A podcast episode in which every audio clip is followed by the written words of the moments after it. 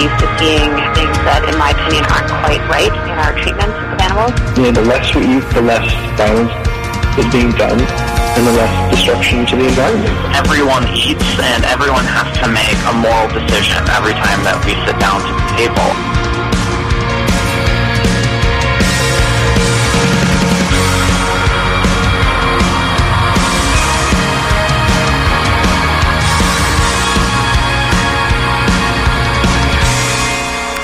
Welcome to the Animal Voices Show, Western Canada's only radio program on animal advocacy and compassionate living. This is 100.5 FM Co-op Radio, CFRO, on unceded and ancestral Tsleil-Waututh, Musqueam, and Squamish territories in Vancouver, BC, Canada. Today is Friday, September 2nd. I'm your host, Jen Dobell. Welcome back to another live show. And I'm your host, Allison Cole. Don't forget about me. Oh, I forgot to introduce you. it's nice to not have to host a show, by the way. She's so just here to push I'm, the buttons. Yes. No. and say some words. On today's show, and in keeping theme with our shows over the past few weeks, we will be revisiting the issue of our friends and fellow animal rights activists who've been in court regarding mischief and break and enter charges relating to an event called Meat the Victims that took place three and a half years ago at Excelsior Hog Farm in Abbotsford. Meat the Victims is an event that takes place around the world, and that's meat spelled M E A T, as in meet your meat. Typically, the way this event takes place is animal rights activists gain entry into farms, always wearing full biosecurity gear to protect the animals, with the intention of exposing what's going on inside. This is done to gain media attention and for the activists to use their own recording devices to show the world what happens needlessly for palliatory pleasure. These events are always involving a peaceful sit in with activists who voluntarily leave after a set amount of time, usually after a media tour is granted. In this case, the activists wanted a media tour at a specific farm because a recent undercover video had been exposed from this facility showing horrible animal cruelty. Not only did it show perfectly legal Canadian standard cruelty, but also some extreme and unnecessary violence, such as cutting off the tails and testicles of piglets without any painkiller and kicking the pigs. There's there's more. You can check it out out at uh, what is the website again, Allison? Ex- excelsior4.org. Right. That's the number four, excelsior4.org. Thank you. Check out the videos there. Anyway, uh, the, the video showed pigs with tumors and growths the size of grapefruits. Mother pigs were confined in crates the size of their bodies so tightly they could not turn around, surrounded by metal bars and only able to stare at whatever was right in front of them. This is legal, though, by the way, uh, not okay. They showed signs of stereotypy, which is a repetitive motion signaling insanity, often seen in animals who are confined in situations such as zoos or elephants who are chained up waiting for the next customer who wants a ride. Allison, you were there three and a half years ago. You went inside the barn. So, can you please give our listeners an idea of what that experience was like for you? For sure. And for people who want a more in depth experience, I also invite you to listen to our show that we produced, which was the Friday right after that happened. So that event happened on uh, April 28th, 2019. And I believe our show was on May the 5th. You can find that at animalvoices.org. So what I can remember is yes, we, um, we, ent- we forcibly entered the building. And f- the first thing I remember is it was, it was just like pitch black inside. And I could see all of these eyes, um, lit up eyes. They were little pigs, piglets, basically a couple months old, and they were all kind of swarming around our legs. And uh, and so we were like in an open area where they were, and I was following everyone. So we went down this hallway, and I described this building as is like a, a house of horrors. If you remember ever going to something like that at Disneyland or the PNE, and just you never knew what was going to come up next. It was a house of horrors for thousands and thousands of pigs that lived in that barn, and that is that's just one barn of several. And I remember going down the hallway there. It was dark and murky, and passing more eyes. Uh, just just many, many pens of, of small pigs, small pigs. And then finally we turned the corner and, um, and then turned right into this room known as the gestation room or the birthing room. And this room had about 200 pigs inside who were mother pigs or expectant moms who were going to be, as I've learned a lot more from the trial, they were waiting to be um, artificially impregnated by the farmers. And, uh, and so they stay in their there for some time. Then they get checked to see if they're pregnant, and the duration inside this place is um, I, I, can't quite remember now from what they said in trial, something to the effect of um, they're kept at least for five weeks to see, or three to five weeks to see if they're pregnant, and so that's their life in there, and that's the life that the six hours basically that we stayed in there when there are conditions such as um, m- all these mother pigs were in very small confined what are known as gestation crates. They're crates that you cannot, you can barely stand up and sit down in for these pigs because they have wounds all over their bodies from pressure sores from being pressed against the iron bars because they're so in tightly enclosed. So it's a real hassle for them to be able to lift up all their weight or to sit down. They're mostly lying down. Um, they're pressing their bodies upon the iron. They're unable to turn around at all. They are defecating and urinating right on the spot. So we're in there with our biohazard security suits on, but we completely recovered in feces and pneumonia, ammonia permeated mm-hmm. the air. And their open wounds would have been in that as well. And I'm yeah. pointing this out because activists are criticized for bringing in uh, potential biosecurity issues when it is a biosecurity issue that entire place. Yeah, the when whole, they've got their open oh, wounds and their own feces. Oh yeah, so yeah, you should go back and listen to our shows about this. We've talked about it a lot with uh, the Excelsior Four: Amy Soranno, Nick Schafer, Roy Sassano, and Jeff Regier, who were. Um, I mean, there were 50 of us who were arrested, but the four of them were made examples of, and they were charged. So that brings us to what we're speaking about today. Mm-hmm.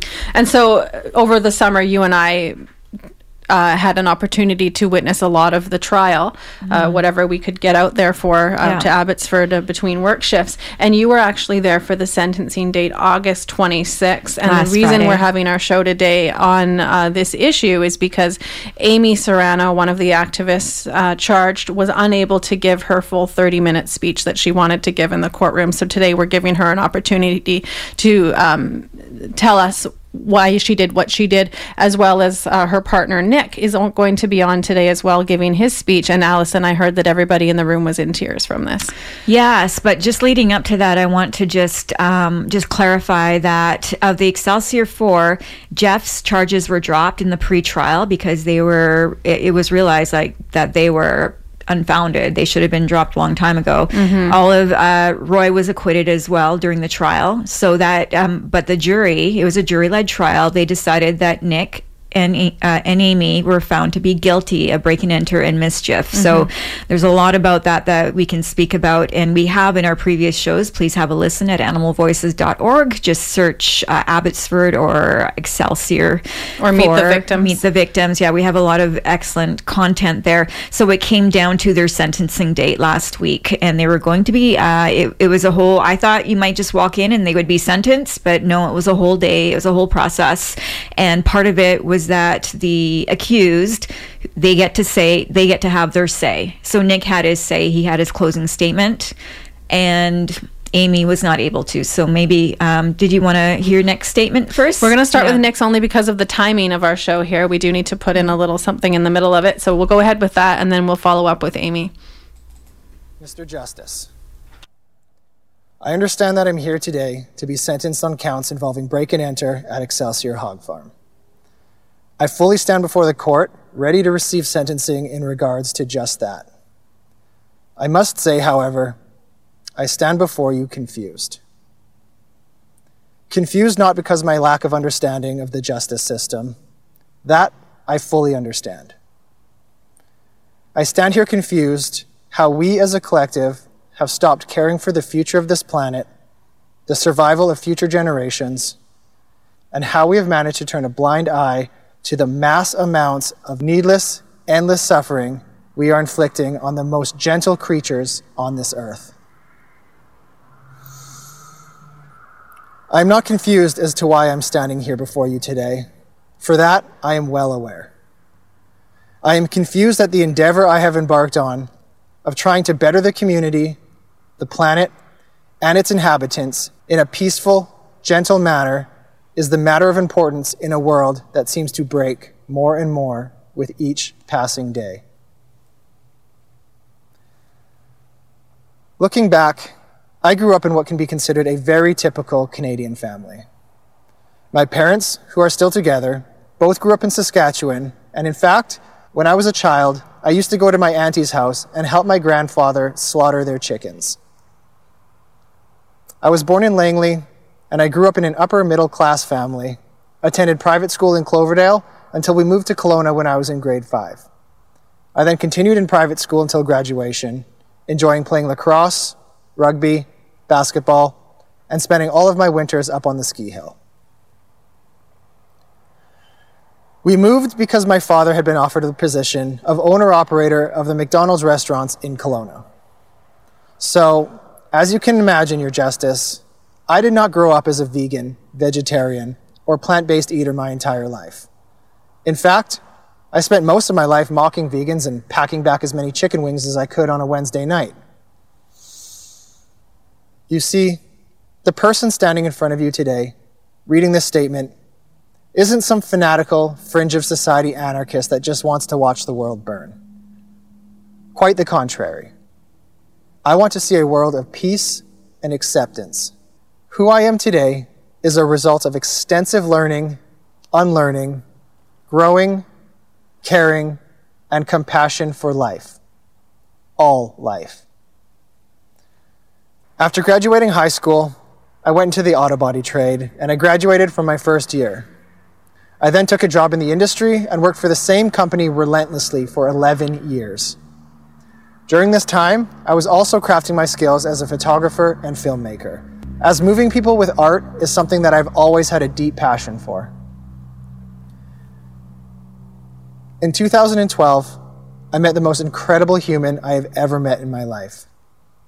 She was driven, ambitious, and you could just tell by her presence that her purpose on this earth was to one day make it a better place. She deeply cared for others, far more than she cared for herself. Made me a better person, and to this day continues to do just that. Above all else, she wanted nothing more than for this world to be a little more peaceful, kind, and compassionate. That person also stands before the court here today. If love, kindness, and compassion were a human, Your Justice, Amy would be that human. Soon after we met in 2013, Amy felt very, very ill. She went through weeks of treatment in the hospital and has continued to undergo weeks and months in multiple hospitals across Canada and the United States. With all the tests, procedures, pokes, prods, and a life of daily pain and suffering, we still have no treatment or symptom management for her multiple diagnoses. In 2016, Amy wanted to try and see if eating a plant based diet for a few months would help.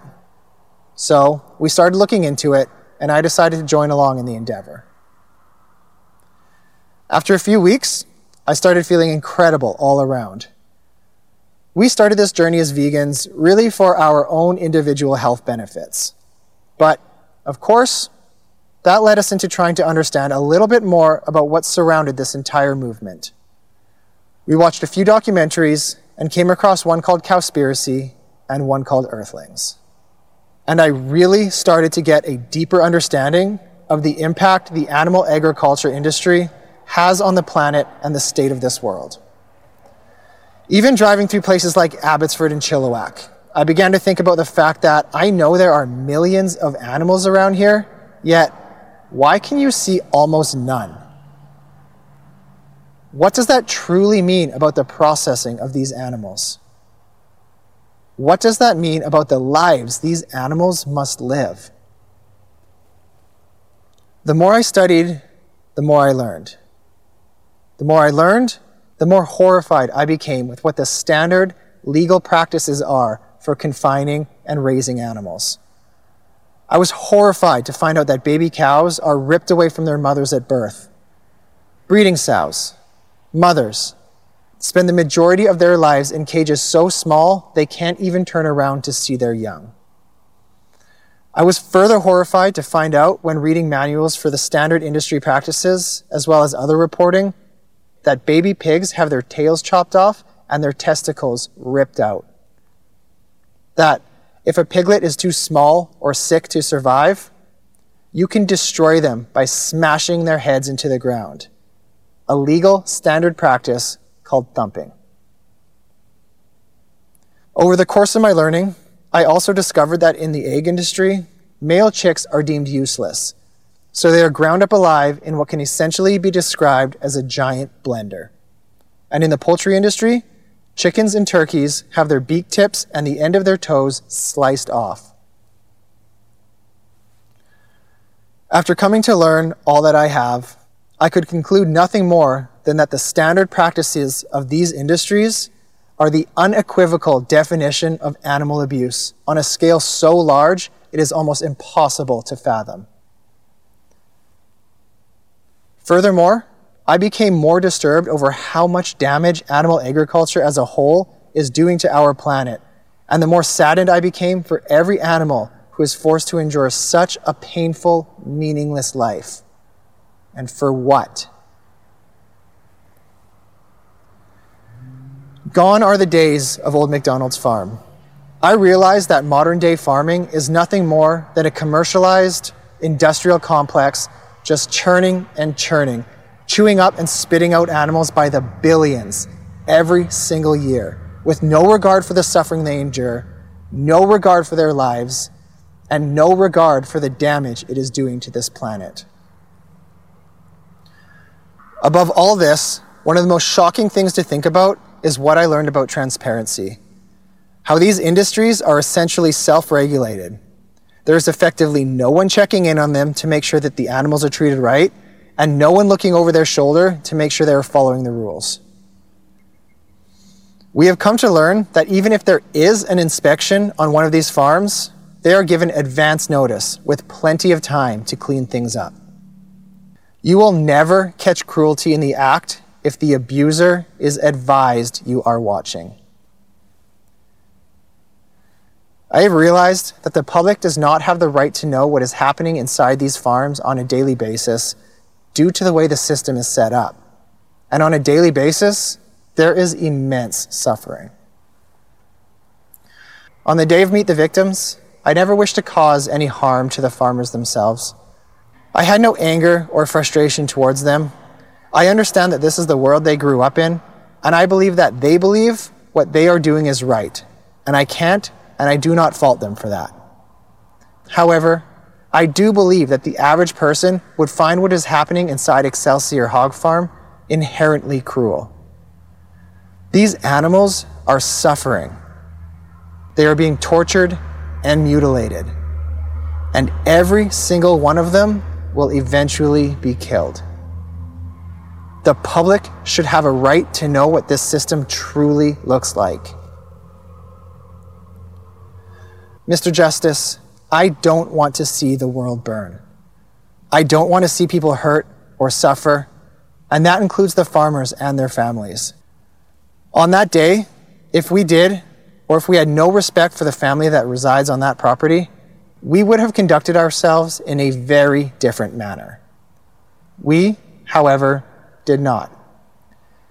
You heard firsthand from all the officers on scene that we were calm, peaceful, respectful, and took every precaution that we possibly could to make sure that everyone was safe and unharmed.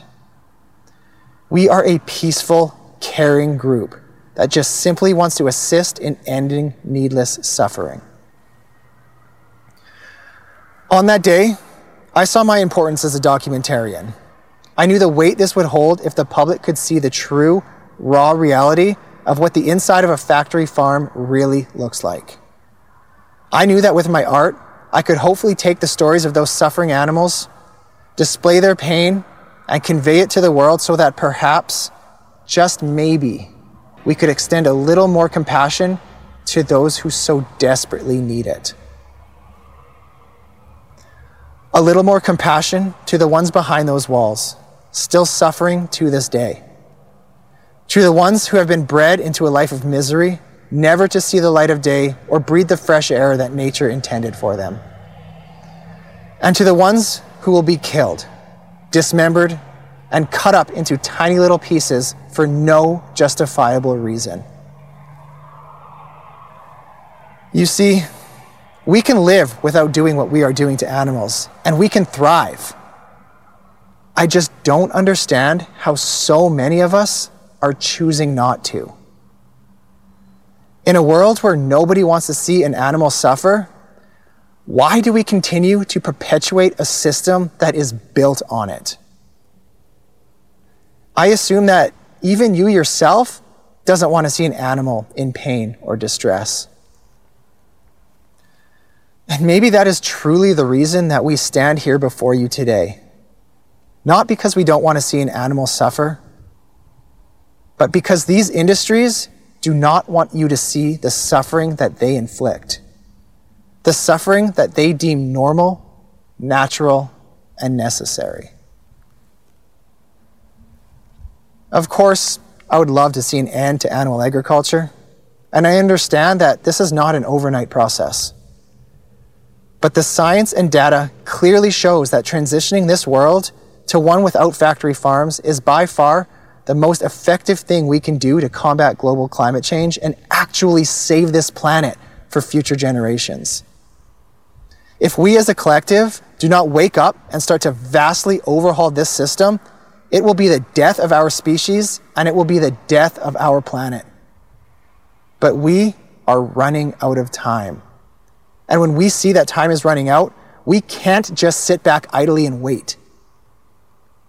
If you care about the kind of world that is left for your children and your children's children, I hope that you would agree.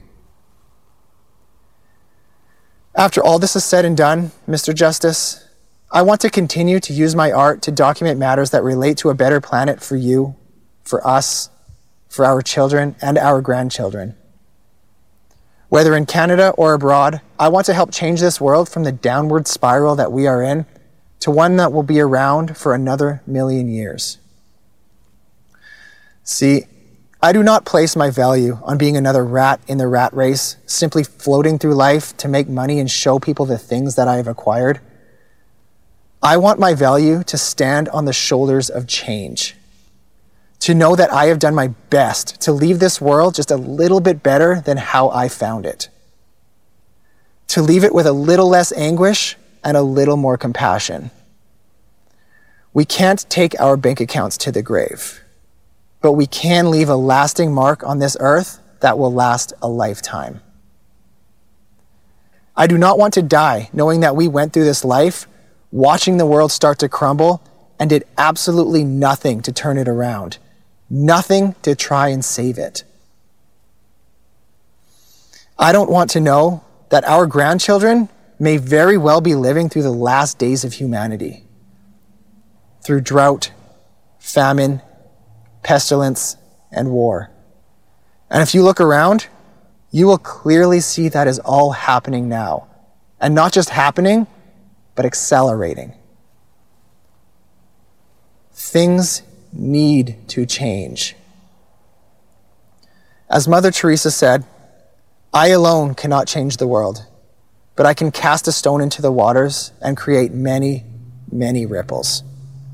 And Mr. Justice, I hope that the ripples I make leave this world asking the question how can I impact this world to make it just a little bit better for everyone else? That was Nick Schafer's closing statement at the sentencing of the Excelsior 4 end of trial last Friday, August the 26th. This is Animal Voices that you're listening to on 100.5 FM, Vancouver Co op Radio. Stay tuned next for Amy Soranno's closing statement. But first, some words from the station. This is your big chance, so don't blow it. We're here to present the cutting edge radio you want to hear. What about a program featuring just local Vancouver bands? No market for that. We have an expert on gospel music. No. Our public affairs programs dig deep with voices other stations won't touch. No. Programs with First Nations hosts? Sorry, no market for that. We've got a lot of shows in other languages for people all over the world. Folk music? You're kidding, right? Who would sponsor that? Can't make big bucks with programs people want to hear? You have to go to Co op Radio for that. Community owned radio, now at 100.5 FM. The switch is on.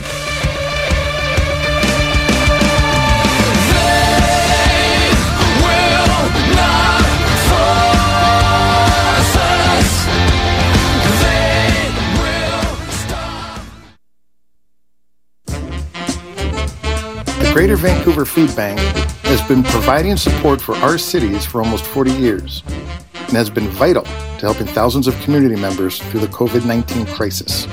To find out how you might benefit from the Greater Vancouver Food Bank's services, or to learn how you might donate money or volunteer your time, please visit their website at foodbank.bc.ca.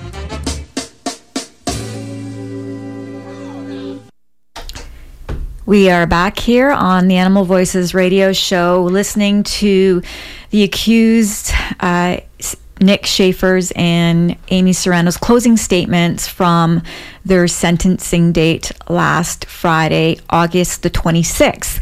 And the main reason we are playing these statements on the show today is because Nick's uh, Nick's statement, as you just heard, we all heard that in the courtroom. It was a great speech, and then it was it was shortly time after that for Amy's Amy to give her closing statement. And from what Amy was told and from what we know of in the judicial s- system, any closing statement can be anything that you want it to be.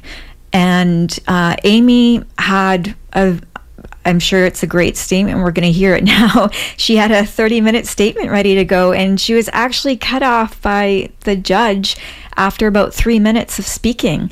He said she started to speak about what her experiences were like in the Excelsior hog farm because she has that right. And that was going to be part of her storytelling of what motivated her, which is what the judge wanted to hear. And it was also similar to what Nick had said, and he had been allowed to say these words. But the judge cut, cut Amy off and told her that he wasn't interested in hearing about her experiences. She had a little back and forth with him, saying, Well, I, I think if you listen to me, you'll you'll be able to hear it'll all come around and you'll understand what my motivations were.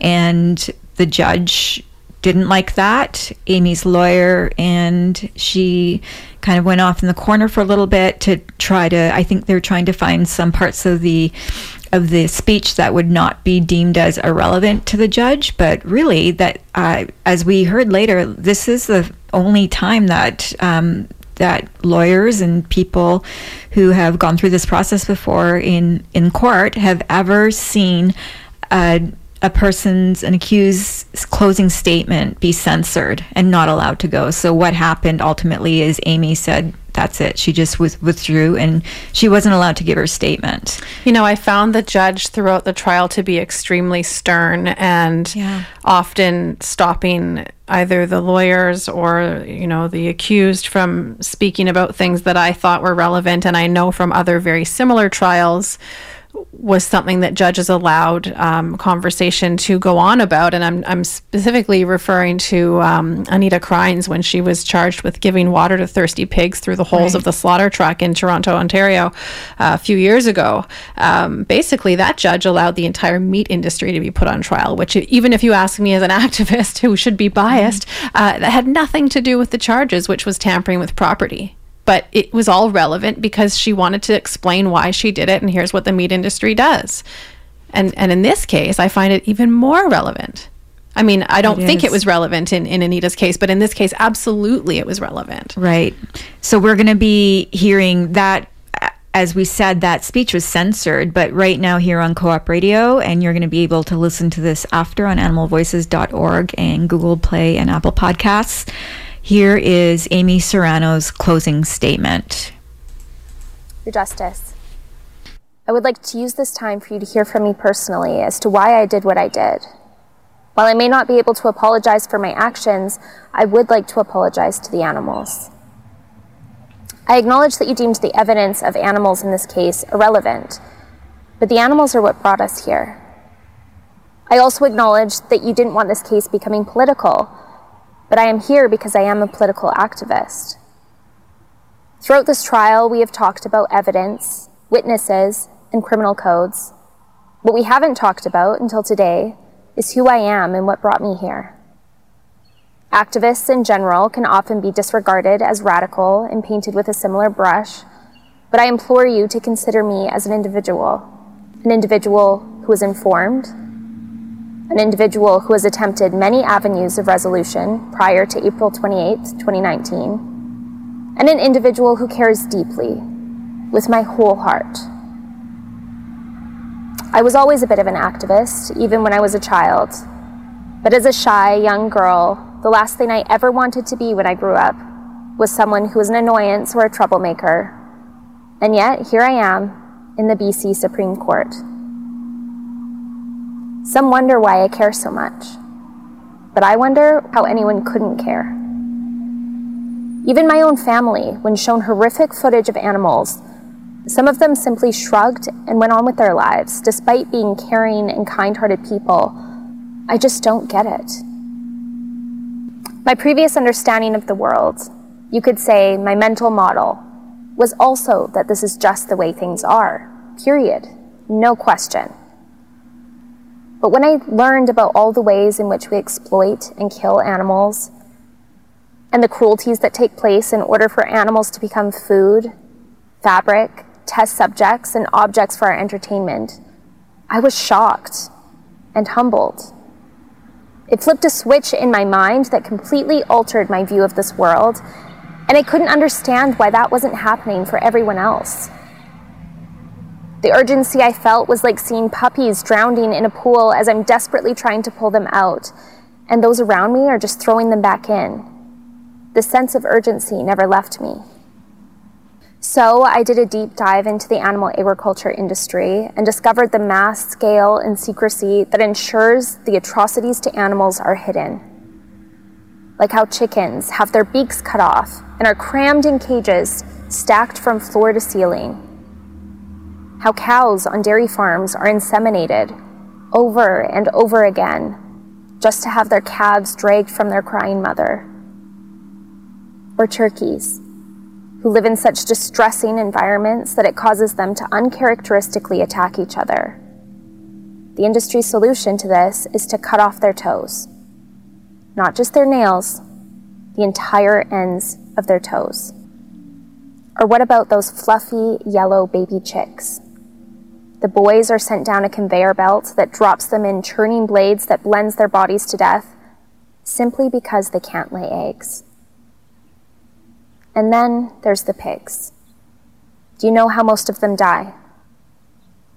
They are crammed in metal chambers and lowered into gas chambers that burn their internal organs, causing them to frantically thrash against each other, sometimes even breaking their own limbs. What are we doing?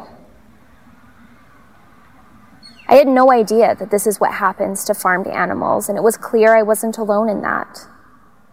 So I knew I had to do something to expose these atrocities in an effort to help end it. And that's exactly the reason that I'm here today. Tragically, what I've now seen in person seems almost worse. I would like to share with you what we discovered at Excelsior Hog Farm. Walking into Excelsior felt like walking into a dungeon. It was pitch black, damp, and disgusting. The air was filled with visible particles that made us cough, and cobwebs hung from every corner. As our eyes were adjusting to the darkness, the sounds of distressed pigs and smells of ammonia was an assault to the system. Then suddenly, we saw the countless glossy eyes of pigs peering at us with desperation and curiosity. What it's like to be there, in person, is not something that can be sufficiently translated through video footage or even adequately articulated. As humans, we can pick up on the emotions that others are feeling. You may be sensing what I'm feeling right now. And I feel that is the same with animals. I can certainly sense when my dogs are upset. When entering Excelsior Hog Farm, the immediate feeling of desperation and pain coming from those pigs was palpable and heartbreaking. As we saw in my live stream during trial, pregnant or soon to be pregnant female pigs at Excelsior Hog Farm are crammed inside metal crates where they can't take more than one step forward or backwards. These pigs can't even turn around or move. They can't so much as turn their heads to look around. All they can do is stare at whatever happens to be in front of them, and for some, that means a cement wall. I can't possibly imagine the physical and psychological torment of living that life. It's not a life at all. There's nothing in there that makes life worth living, but they have no choice. I would like to add that we saw many pigs exhibiting severe signs of mental distress, like repeatedly bashing their heads back and forth over and over again. The offspring of these mothers are kept in crowded pens full of thousands of adolescent pigs. We saw many who were suffering from volleyball sized hernias, bloody lacerations, and golf ball sized growths. Some couldn't even walk, so they languished and slowly died. Dead pigs were found rotting in pens with other live pigs eating their dead bodies. We saw piglets convulsing on the ground with their eyes glazed over. Other piglets, who had already died, were stacked in piles. I would like to apologize to a specific female pig at Excelsior Hog Farm, who we have come to call her rather than the abstract number tagged to her ear. She was found crammed in a metal cage, like the countless others next to her. But what stood out as different was the dark blue and purple complexion to her skin. Upon closer examination, we realized that she was covered in bruises, cuts, and blood. In fact, she was laying in a pool of her own blood. Not a few splatters of blood, a pool. She desperately and longingly made eye contact with her bright golden brown eyes, but she didn't move. Something I find hauntingly compelling about pigs are their human like eyes and profound eye contact. Aside from the visible blood and bruises, she was clearly communicating desperation as she laid there, shivering, for hours. She needed help. I felt like, and I still feel like, a monster for seeing her, recognizing her unbelievable suffering, and leaving her behind. I wish more than anything that we could have rushed her to the vet and helped her, but we had no choice. Leaving the barn with her was simply not possible. Imagine seeing a dog laying in a pool of their own blood, beaten and bruised. Then imagine walking away. To me, Walking away is what felt criminal. A photo of this pig has been blown up onto a large banner with the words justice for her. This banner has been held outside of the courthouse throughout this trial as a reminder of why we are here and who the real victims of this circumstance are. It's not the Binnendyks. It's not us. It's her and the other animals who were hit, kicked, electrocuted, mutilated, and confined in cages within the concrete walls of Excelsior and other animal farms. How many, just like her, go unseen and unheard in farms every single day? I can say with absolute certainty that spending any amount of time inside a commercial animal farm is not something I would ever want to do unless I absolutely had to. But apparently, expose after expose of violence and abuse towards farmed animals in this province isn't enough. Unfortunately, it was necessary to take more bold actions to get society to stop and listen and watch and prompt change for these animals. I accept and take responsibility for my actions while also recognizing that without actions like these, the animals remain hidden with practically zero protections. As we saw in this case, farmed animals are abused with impunity.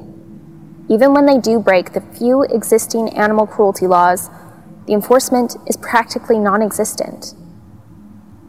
I would hope, in this room especially, that having an entire industry systemically breaking their own laws and having no oversight or adequate enforcement would be of extreme concern. The laws for farmed animals in BC are minuscule, but those archaic and insufficient laws, at the very least, should be upheld. I care about the animals and their unnecessary suffering. I also care about people and the planet we all live on. So, besides the animals themselves, here are five other considerations. Firstly, animal agriculture as we know it is unsustainable and the leading cause of pollution, topsoil erosion, water consumption, and is the primary driver of virtually every other environmental issue. Secondly, the consumption of animals is directly linked to the leading causes of death in humans, such as heart disease and cancers. In fact, the World Health Organization has classified processed meat, like bacon, sausage, and ham, as a class 1 carcinogen. Next is the issue of public health concerns. Commercial farms and slaughterhouses are breeding grounds for infectious disease outbreaks, like the new variants of swine flu emerging on farms in Canada, and the avian flu that continues to evolve and spread across our country, ripping through chicken, turkey, and duck farms, and now impacting wild birds. The Center for Disease Control says three out of every four new infectious diseases in humans come from animals. Which leads to my next point that we pump farm animals full of antibiotics to try and keep infectious diseases at bay. But now we're experiencing an even scarier issue of antibiotic resistant superbugs. Lastly, it's worth acknowledging that farm and slaughterhouse workers are exposed to a level of violence that most humans never experience. As a result, they frequently suffer high rates of PTSD, substance abuse, and suicide. Given this, it's no surprise that criminologists have found that local crime rates go up significantly, especially violent crimes, wherever and whenever slaughterhouses open. In a twist of irony, many prisons have factory farms and slaughterhouses on site where inmates work, further perpetuating violent acts. I mention these points to demonstrate that there are so many issues at play here human rights, animal rights, environmental concerns, and significant public health risks. And what is at the center of all of this? Animal farming. Our food system and its involvement of animals is no longer working. It's broken. It's beyond broken. I don't want to come across as over exaggerating, but there's truly no more accurate summary than to state that modern industrial animal farming is killing us all. Will humanity continue to edge towards a dangerous precipice? Or will we take a crucial step towards what is right? What is sustainable? What protects animals and us as citizens? And what is imperative for our collective survival before the planet becomes unlivable? Last year, this very city flooded, wiping out entire businesses, homes, and yes, thousands of animals who drowned to death inside farms. We will get to a point one day where we won't mend from the next catastrophe to get on with business as usual. But until then, will ignorance continue to be bliss? Will activists continue to be criminalized instead of having the powers that be stop and listen and do something different to match the times we're in? Perhaps now can be that time. We need to do better. And in the grand scheme of all of these big issues, our ask for transparency by installing cameras in farms and adequate enforcement to uphold the existing animal cruelty laws seems so small. Animal farms across BC are not monitored or regulated. There are no government inspections. And during the time of the 2019 protest, there wasn't even an agency who had the authority to do unannounced check ins on farms without a warrant. But to obtain a warrant, there must be documented evidence of animal abuse. So, how could one possibly obtain that footage other than through covert means, by planting hidden cameras? However, when covert footage is recorded, it is considered inadmissible in court due to how the footage was obtained. At least that is what the BCSPCA claims. And as we heard from Detective Mitchell on the stand, Sean Eccles from the BCSPCA never even looked at the animal cruelty footage that was provided to them. and never attempted to recommend charges against Excelsior Hog Farm to Crown Counsel. But on the contrary, illegally obtained evidence to criminalize activists, such as the police violating the scopes of their search warrants on my phone, is admissible. The systems are set up to fail farmed animals in the worst possible ways, and people are desperate for change. We defendants have been calling for the provincial government to implement a more accountable agency to enforce against animal cruelty, instead of the private charity we have now, the BCSPCA. We are also requesting that the Ministry of Agriculture mandates the installation of CCTV cameras inside all farms and slaughterhouses like the cameras the Binnendyks have on the exterior of their barns. This would create transparency and increase monitoring protections for animals, which would mitigate efforts like ours to obtain that footage through other means. It would also allow documented evidence of criminal animal cruelty to be admissible as evidence in court. So, there is a solution beyond just criminalizing people who press record on a camera. After all, no one wants to go in and film this horrific footage. It is traumatic and clearly puts us at risk. I am saddened that those who inflicted criminal animal cruelty were not held responsible for their actions, not even slightly, and they are free to continue abusing animals.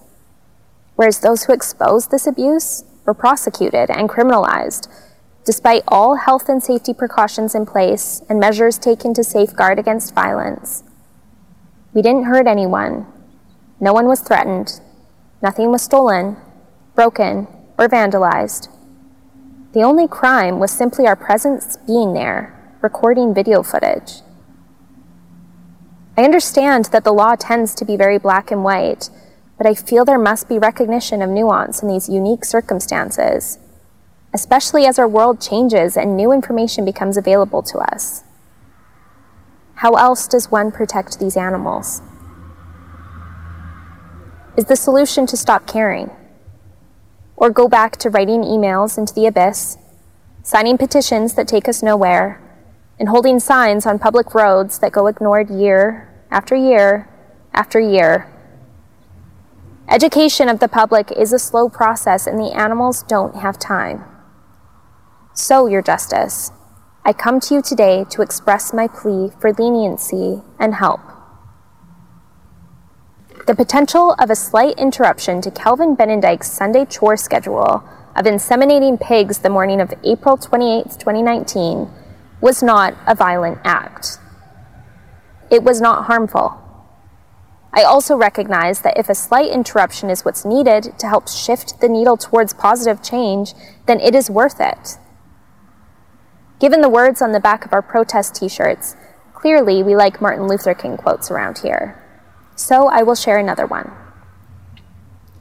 He once said that we who engage in nonviolent direct action are not the creators of tension. We merely bring to the surface the hidden tension that is already alive.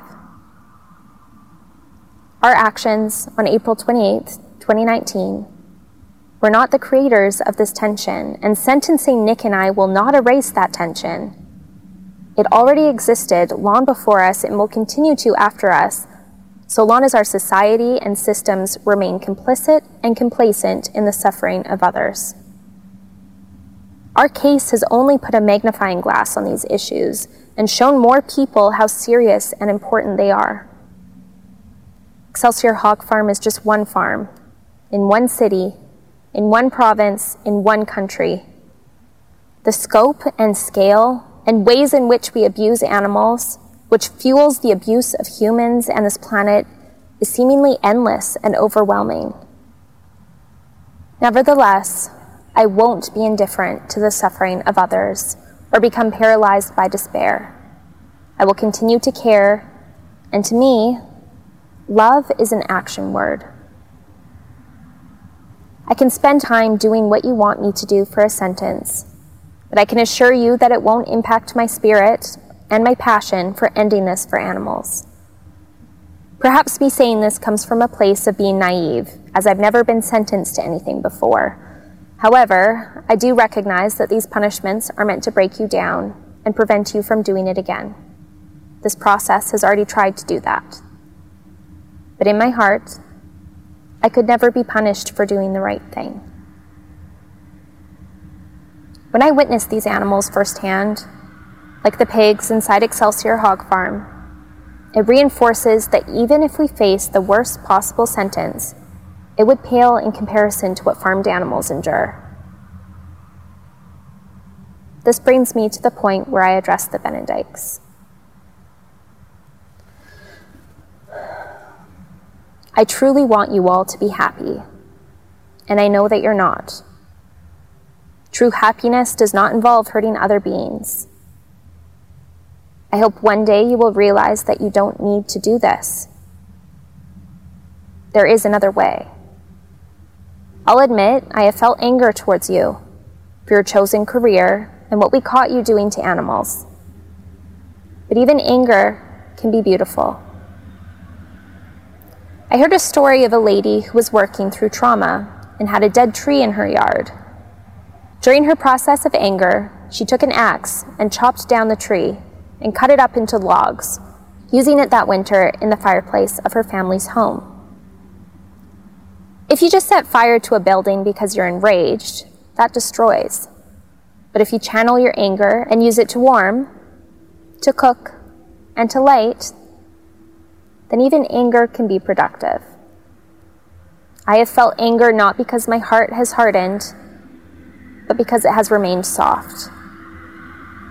And even in the hardest moments, I will continue to try to act and speak from a place of love, as that is what this world is so lacking and is the world we are striving for. I will be the first person to give my support to the Binnendyks if they choose to fully transition their animal farm to a plant farm. I will offer resources and guidance if they so wish. They wouldn't be the first farm to do this, nor the last. Many animal farms are switching to a more ethical, sustainable, and profitable plant based sector, such as Michael Reber, who was a classic pig farmer just a few years ago. But, due to the increase in virus outbreaks on farms, his pig population collapsed. This pushed Michael to switch up his business model and consider modern alternatives. He is now an organic plant farmer. Or the Barrett family, that turned their chicken barns into a mushroom farm. Another way is possible and is lucrative. To my family, thank you for taking the time to listen, learn, and to understand why I needed to do what I did. And with that understanding, then supporting me in my continued efforts. Going against corporate interests and societal norms is isolating and difficult. Not to mention the anguish of having a family member convicted of a so called crime. This has been hard on all of us, but thank you for standing by me. To my co defendants, what a journey this has been. This all started with some random people coming together because of our shared concern for animals. I'm so grateful to have ended up with co defendants that are humble, empathetic, and would never sway from putting the animals at the forefront.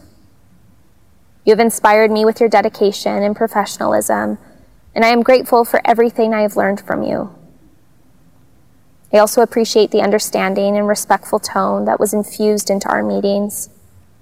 As we know, this has been years of extensive collaboration while navigating an intensely difficult situation. We have experienced fear, trauma, and extreme disappointment while consistently negotiating new terrain.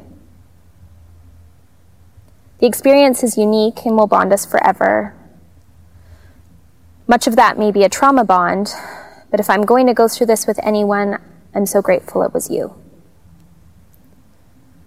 I talked at the beginning about how my mental model of what I ate and how I viewed animals changed from the default of our society. That's how we make this world a better place. Mental models change as our society progresses. At one point in time, the Holocaust was legal, slavery was legal, segregation was legal. And then they weren't. Because activists told the truth shone a light, and changed our mental models. Animal agriculture is our current mental model, and it is legal. But as we've seen in the past, our laws are not always a guide for morality. I don't know what the appropriate way to respond to exploitation, abuse, and slaughter is. But when all else fails, I feel it is important to do what we can to bring us closer to a world of less suffering. At the very least, these animals deserve visibility and basic protections. So, what do we do? What we are fighting to end seems so obviously immoral that it's shocking to me that Nick and I are now viewed as criminals in our society, and that we even needed to go to such great lengths in order to convince people that what we are doing to animals is wrong. So I cannot allow the words of those who oppose animals crumble me. I cannot allow my physical illnesses to crumble me. And I cannot allow this case to crumble me. If anything will crumble me, it will be the haunting sounds of pigs that echo through my ears. It will be the images of mother pigs who desperately bash against the bars, trying to protect their screaming baby piglets as they are picked up one by one and have their tails and testicles chopped off. It will be the animals who are trucked from farm to slaughterhouse in the sweltering heat for hours on end with no water, where many cook to death. What would it say about me as a person to see this suffering and do nothing about it, and to allow animal cruelty enforcement to fail farmed animals over and over again? When you witness someone suffering, it asks something of you. Will you react with empathy or apathy? We chose empathy. Your justice, sentencing us, won't be to right a wrong. It is designed to harden our hearts, to snap us into apathy, so we don't care enough to act on it again. But I can promise you it won't have that effect on me. With the lessons I have learned these past few years, I will adapt my work in ways where I can continue to sustain my activism and try to be effective without interruptions like these that have impacted every aspect of my life. But as scholar Angela Davis once said, I am no longer accepting the things I cannot change. I am changing the things I cannot accept. Whatever that means for me moving forward, I will continue to advocate for animals particularly at a time that demands the most out of us. This is not the beginning, nor is it the end. I am so grateful for the activists who have come before us and paved the way, and I am grateful for those who will come after us. Your Justice, I acknowledge again that the law tends to be black and white, but I also want to acknowledge the intricacies of why we did what we did and that our goals have only ever been to decrease suffering in this world. And isn't that what this world is so desperately lacking? If the fundamental purpose of sentencing is to protect and maintain a just, peaceful, and safe society, wouldn't criminalizing those who agree with that purpose and who also strive for the same just, peaceful, and safe society only create a world where that doesn't exist. When we strip away the politics, our goals are the same. I'm speaking from a place of humility and with my whole being, my mind, my heart. I can only hope that your response to all of this can come from a place of your whole being as well. And that was Amy Soranno's closing statement at the August 26th, 2022 um, sentencing last week for Amy Serrano and Nick Schafer, both who we have featured their closing statements on today's show. Um, thank you for bringing those to us, Nick and Jen, for your part in doing that, and Amy, too, of course. You'll be able to listen to this podcast later on this weekend at animalvoices.org and also at Apple Podcasts and Google Podcasts as well. You've been listening to Animal Voices Radio today on 100.5 FM. Hey, Vancouver Co-op Radio on unceded and ancestral Tsleil-Waututh, Musqueam, and Squamish territories in Vancouver, British Columbia, Canada. Stay tuned next for Radio EcoShock with Alex Smith. Thank you so much for listening to Animal Voices today, and remember to be kind to the animals.